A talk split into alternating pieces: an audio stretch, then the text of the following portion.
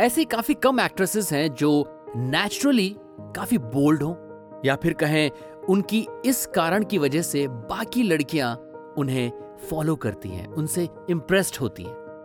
दोस्तों, आज हम बात करने वाले हैं ऐसी एक एक्ट्रेस की जो अपने फियरलेस अंदाज और अपने फियरलेस कैरेक्टर्स के लिए जानी जाती है। जी हाँ दोस्तों, हम बात कर रहे हैं मार्गो रॉबी की। मार्गो को लोग उनके असली नाम से ज़्यादा उनके कैरेक्टर से जानते हैं, जैसे टोनी हार्डिंग। Harley Quinn. मार्गो का जन्म 2 जुलाई 1990 गोल्ड कोस्ट, ऑस्ट्रेलिया में हुआ। उनके डैड डग रॉबी एक किसान थे और मम्मी साइकोथेरेपिस्ट। वो एक छोटे से शहर में अपने भाई बहन के साथ रहती थी।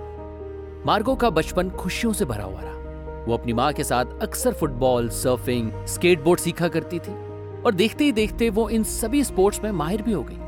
मार्गो को बचपन से ही नाचना बहुत पसंद था।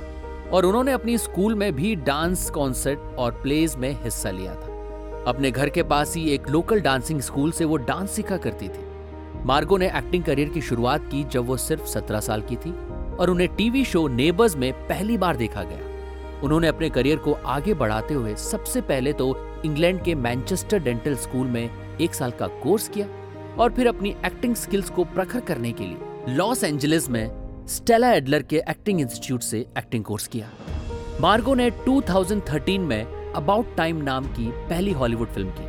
और ठीक इसके बाद ही the Wolf of the Wall Street actor Leonardo DiCaprio के साथ की। इस फ़िल्म के चलते मानव इंडस्ट्री में तहलका ही मच गया। लोग उन्हें सिर्फ़ उनकी एक्टिंग के लिए ही नहीं, उनके बिकिनी लुक के लिए भी उन्हें जानने लगे। इसके बाद उन्होंने कई फिल्म्स की, जिसमें उन्होंने लीड एक्ट्रेस का रोल बखूबी निभाया।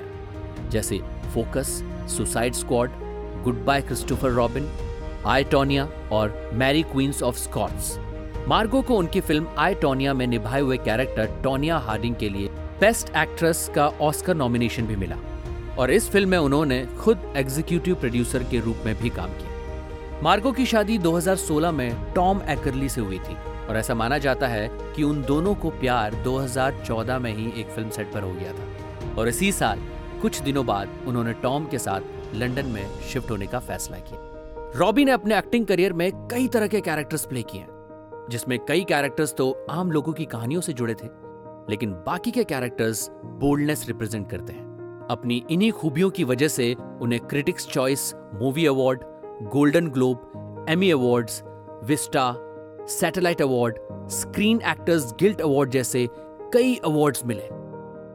मार्गो एक समझदार पावरफुल और सेल्फ डिपेंडेंट एक्टर है। उन्हें अपने काम में अपनी पहचान को और डेवलप करना बहुत अच्छे से आता है। हार्ड वर्क और सही स्टेट ऑफ़ माइंड से उनके काम की चमक हमें साफ़ नज़र आती है।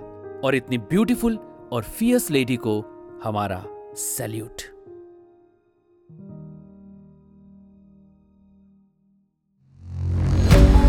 ऑडियो पिटारा सुनना ज़रूरी है।